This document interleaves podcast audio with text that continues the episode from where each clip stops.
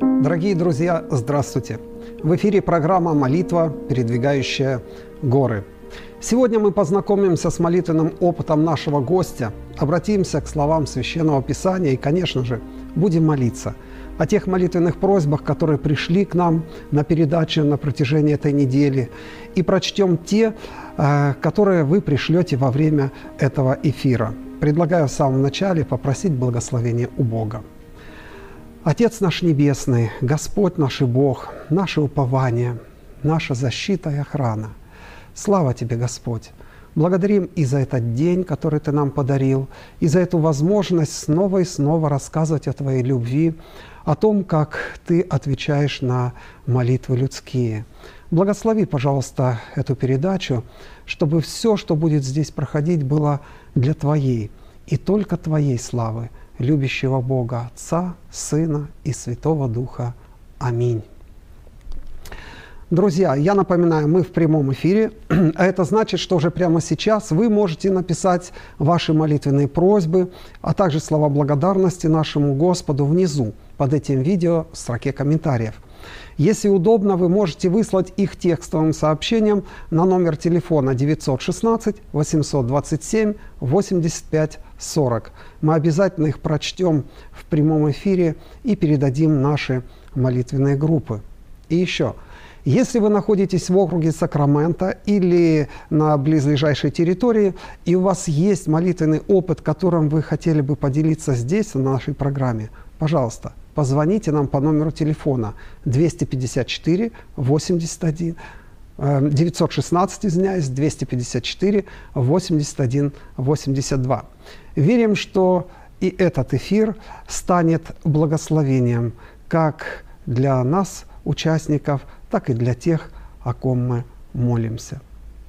Ну а сейчас пришло время представить гостя сегодняшней передачи э, Вениамина Жгулева – Вениамин, здравствуйте. Здравствуйте. Прежде чем вы расскажете свой молитвенный опыт, э, расскажите, пожалуйста, немножечко о себе. Откуда вы родом? Э, я родом из Эстонии, э, и приехали мы в Америку в 2005 году. В 2005? Ого, это сколько уже лет 17 получается? лет. 17 лет. О, так вы здесь уже освоились наверняка, так ведь? Да, наверное, освоились. Э, постоянно посещаете церковь, да? Какая ваша семья? Расскажите. У меня э, жена и четверо детей. О. Жену зовут Росина и четверо детей. Вы благословенный папа, четверо детей, слава Богу. Спасибо. Э, скажите, пожалуйста, а кто вас э, познакомил вообще-то с Богом? И как это произошло? И когда? Ну, Могу сказать, что я вырос в семье адвентистов, э, это можно так говорить, в третьем поколении. Угу. То есть мой дедушка вот, был первый, кто принял адвентистскую веру. И мои родители, естественно, воспитывали меня уже э, э, в адвентистской вере.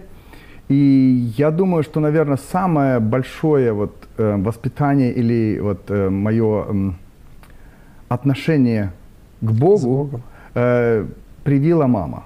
Мама, больше всего мама, да, участвовала вот, вот именно в становлении вас как христианина, да, а как молитвенника?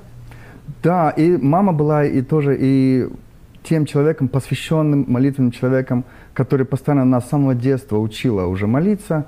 И, естественно, мы уже в семье э, с самого малого возраста, как только начинали говорить и что-то еще, мы уже участвовали в молитве. Ну, если я вам задам вопрос, вы помните свою первую молитву, э, наверняка сложно что-то вспомнить, когда с детства, да, это? Наверное, не смогу вспомнить, потому что это было очень в раннем детстве.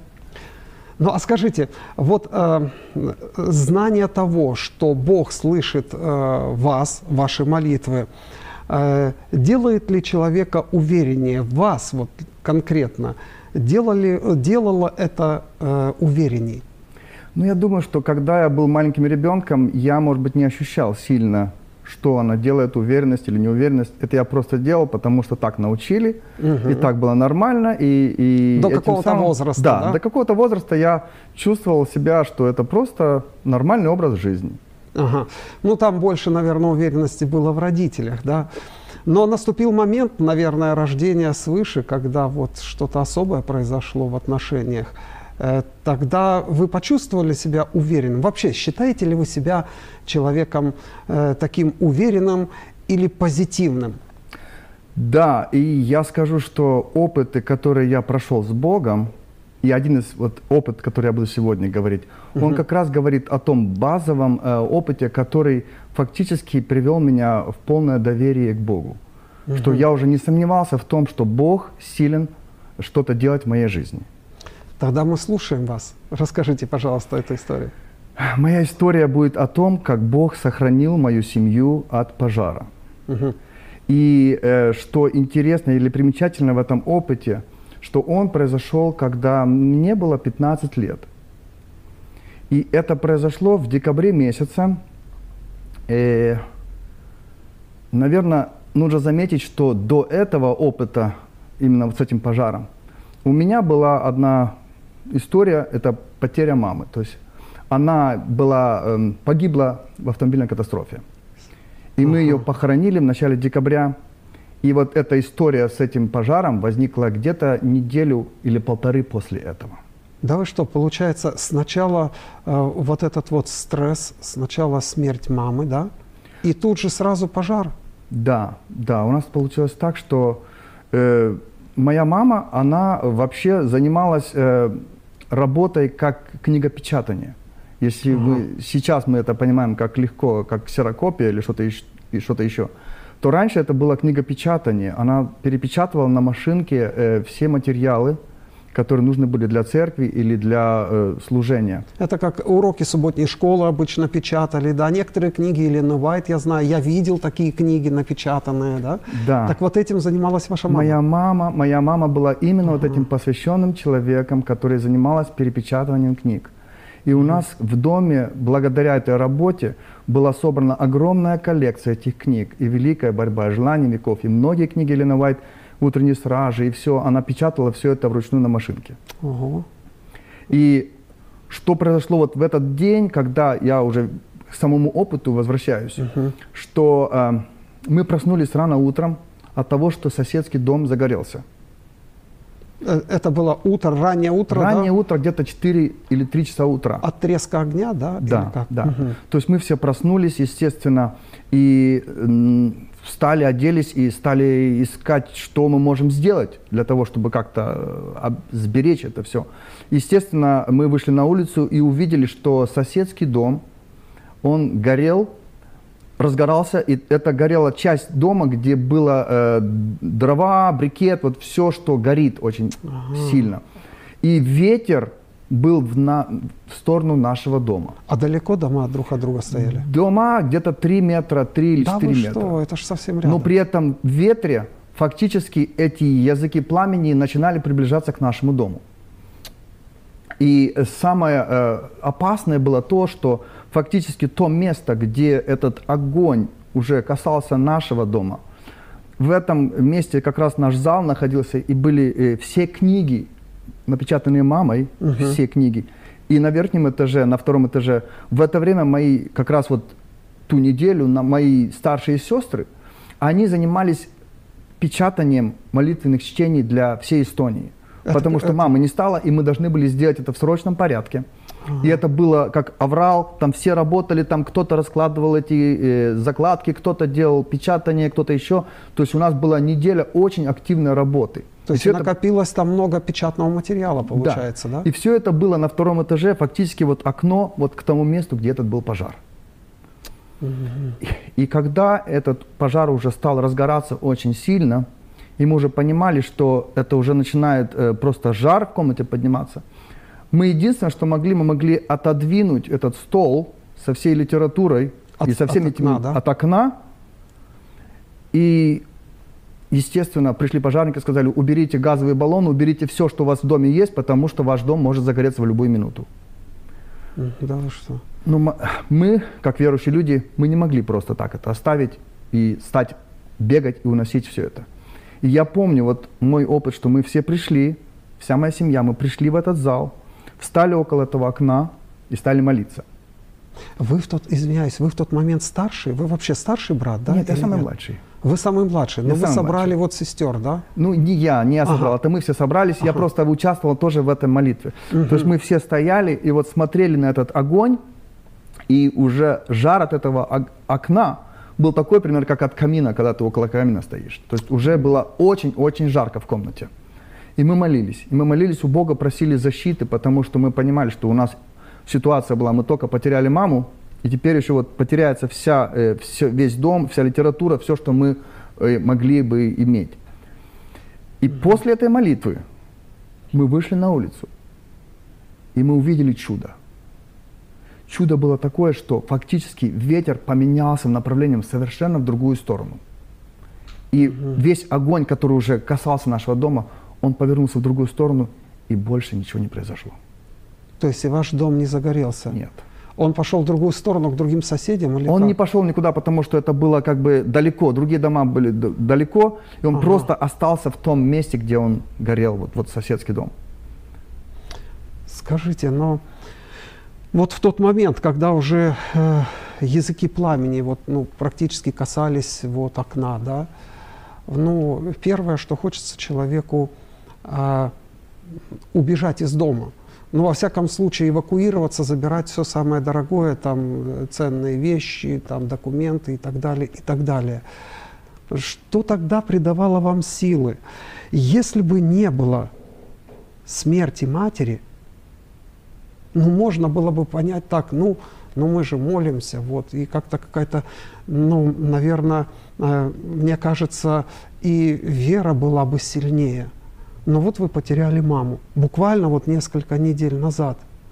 Ведь по сути, как будто бы черная полоса идет.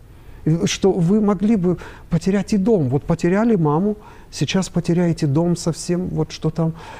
Что тогда вот придало вам силы? Ведь мамы не было. Мама учила вас молиться, а мамы не было. Что придавало вам силы? Я думаю, вот тот опыт, который мама нам передала, что в любой ситуации обращаться к Богу. И вот это дало нам силы фактически в этот момент тяжелый, просто оставить все свои вот обычные человеческие возможности, чтобы просто бежать и собирать Мгм. все, что ценное, все, что можно, и убегать из дома. Мы просто доверились Богу и просто молились. Зная, что не знаем, что будет, потому что никогда не знаешь. Ты можешь в такой ситуации просто потерять все. Как этот опыт отразился в дальнейшем на вашей жизни?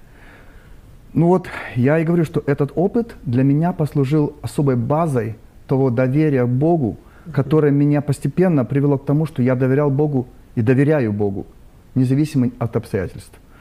Поможет, не поможет, я знаю, что Господь Все держит в и руках, держит в своих да? руках. Да. Мгм, спасибо большое. Вы могли бы что-нибудь сказать сейчас вот зрителям, которые, возможно, проходят вот э, э, ту же, как Давид пишет, э, долину смертной тени, да? Вот тот же, можно сказать, вот какой-то период э, какой-то неудачи, каких-то потерь. И когда кажется, что выхода нет из положения, когда все так много э, легло на них, что бы вы этим людям сейчас сказали?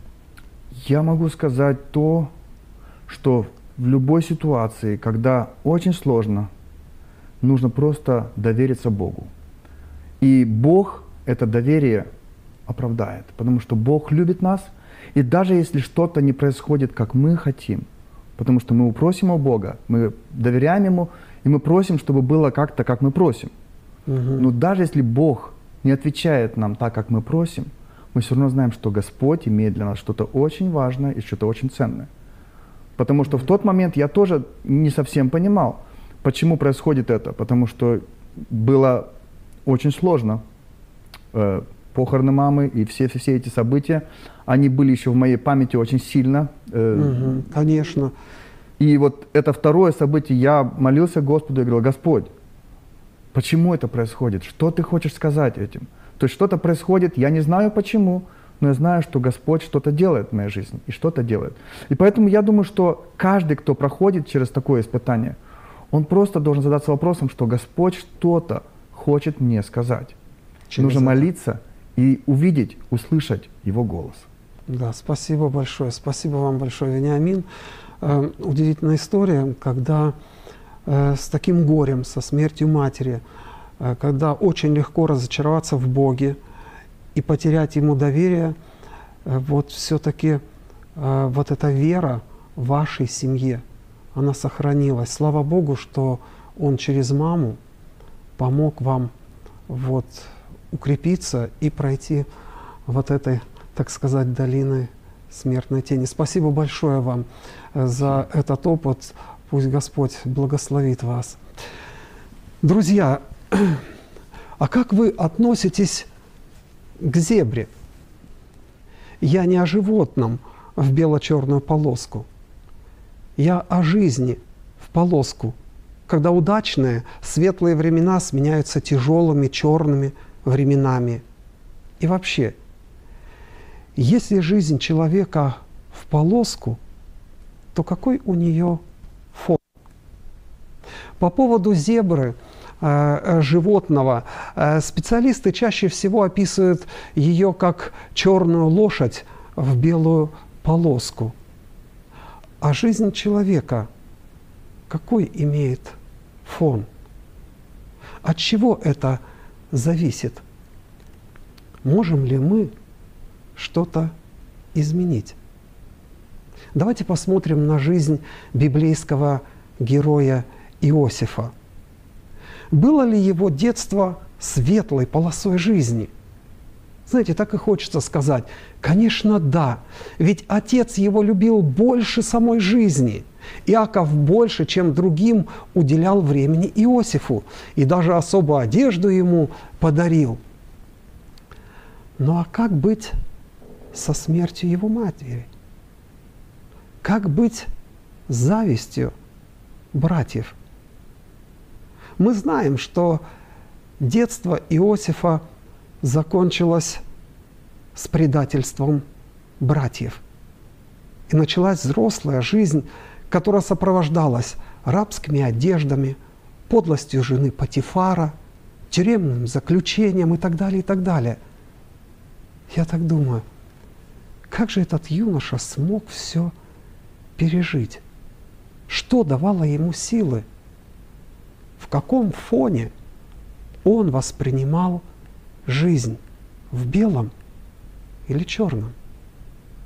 И знаете, я уверен, что Иакову каким-то образом удалось показать своему сыну Иосифу настоящего, любящего Богу, Бога. Удалось научить э, Иосифа радоваться жизни и не зацикливаться на трудностях. Но вы сами посудите. Вот несколько моментов. Несмотря на настроение братьев, Иосиф настроен позитивно к этим братьям и рассказывает им э, свои сны, хотя мы это, конечно, воспринимаем как наивность. Но посмотрите дальше. В рабстве у Патифара Иосиф как мы читаем в Священном Писании, был успешен, снискал благоволение в очах его, то есть Патифара. И дальше жизнь складывается даже в тюрьме. Мы, мы читаем Бытие 39 главе тоже. «И Господь был с Иосифом, и простер к нему милость, и даровал ему благоволение в очах начальника темницы». Кто-то может сказать, так это же Бог ему все дал. Конечно, Бог. А кто еще? Кто, как не Бог, знает, сколько молитв вознес Иосиф? Разве не вера в лучшее стала поводом Богу так отвечать на молитвы? И мы даже читаем в 40 главе, э, слова э, Иосифа, э, которые направлены к осужденному в тюрьме виночерпию фараона. Смотрите, через три дня, говорит Иосиф, фараон вознесет главу твою и возвратит тебя на место твое. И ты подашь чашу фараонову в руку его по прежнему обыкновению, когда ты был у него виночерпием. И дальше.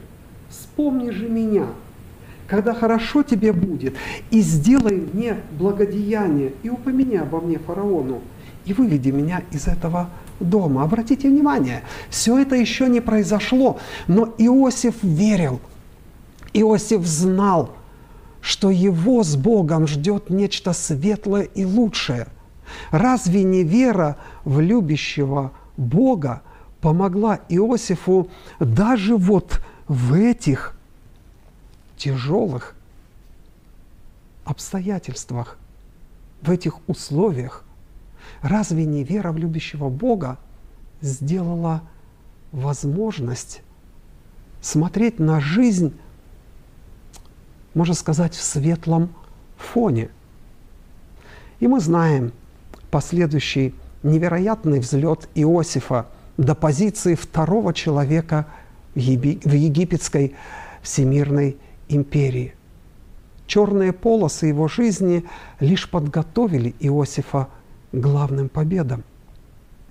Смерть мамы нашего гостя Вениамина подготовила его не только к пожару, но и к дальнейшим житейским побегам в единении с любящим Богом. Спросите у него, какой фон его жизни. И не забудьте узнать, как такое у него получилось и с кем. Можно спросить также и у апостола Павла, который пишет нам через послание к римлянам в пятой главе. Более того, Павел пишет, мы радуемся и в нынешних испытаниях наших, зная, что в них развивается стойкость, а в стойкости зрелый характер, что э, и вселяет в нас надежду. Надежду, которая никогда никого не разочарует, потому что свою любовь Бог излил сердца наши Духом Святым, данным нам. Я уверен, и у Павла, и Павел смотрел на жизнь в светлом фоне. А вы сами что об этом думаете? Дорогой наш Небесный Отец, мы очень благодарим Тебя, что Ты находишься в нашей жизни, что Ты управляешь всем, что происходит в нашей жизни и происходит вокруг нас. Мы благодарны, Господи, что Ты слышишь наши молитвы, что Ты отвечаешь на них. Мы благодарны за всех тех, кто получил исцеление от рака, либо от других заболеваний, которые сейчас могут быть среди живых и радоваться и славить Тебя – но мы также просим о тех, кто еще не прошел этот момент возрождения или исцеления. Мы просим, Господи, за всех, кто болен, за всех, кто болеет раком, за всех, кто имеет очень сложные заболевания, как за этого мальчика Андрея. Мы просим, Господи, за всех этих детей, которые мучаются и страдают. И мы просим, Господи, чтобы Ты был близок к ним, чтобы Ты помог врачам найти необходимое лечение – чтобы ты сам был в центре их жизни, и чтобы ты мог проявить свою силу для того, чтобы исцелить их. Я прошу, Господи, за тех, кто имеет сложности, финансовые сложности, кто теряет либо свой дом, либо теряет имущество, либо теряет своих близких и родных.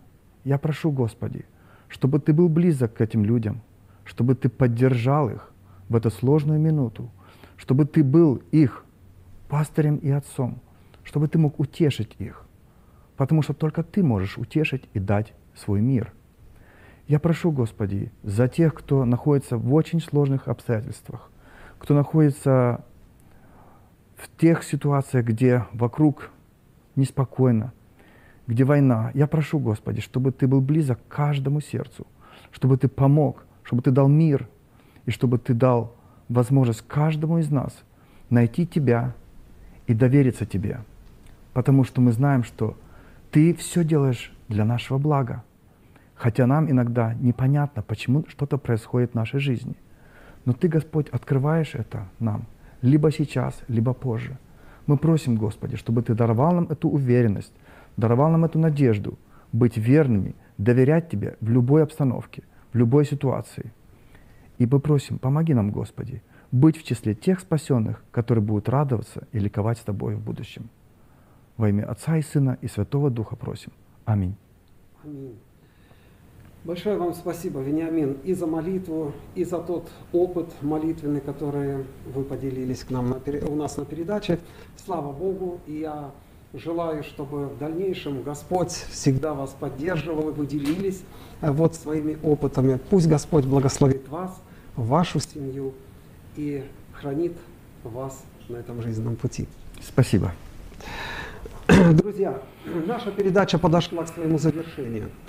Благодарю Бога и э, каждого из вас за время, проведенное вместе. Еще раз хочу напомнить, если у вас есть молитвенный опыт, которым вы хотели бы поделиться здесь, на нашей передаче, пожалуйста, позвоните нам по номеру телефона 916 254 81 82. Это была программа «Молитва, передвигающая горы». До встречи в следующую пятницу в 7 часов вечера по Тихоокеанскому времени.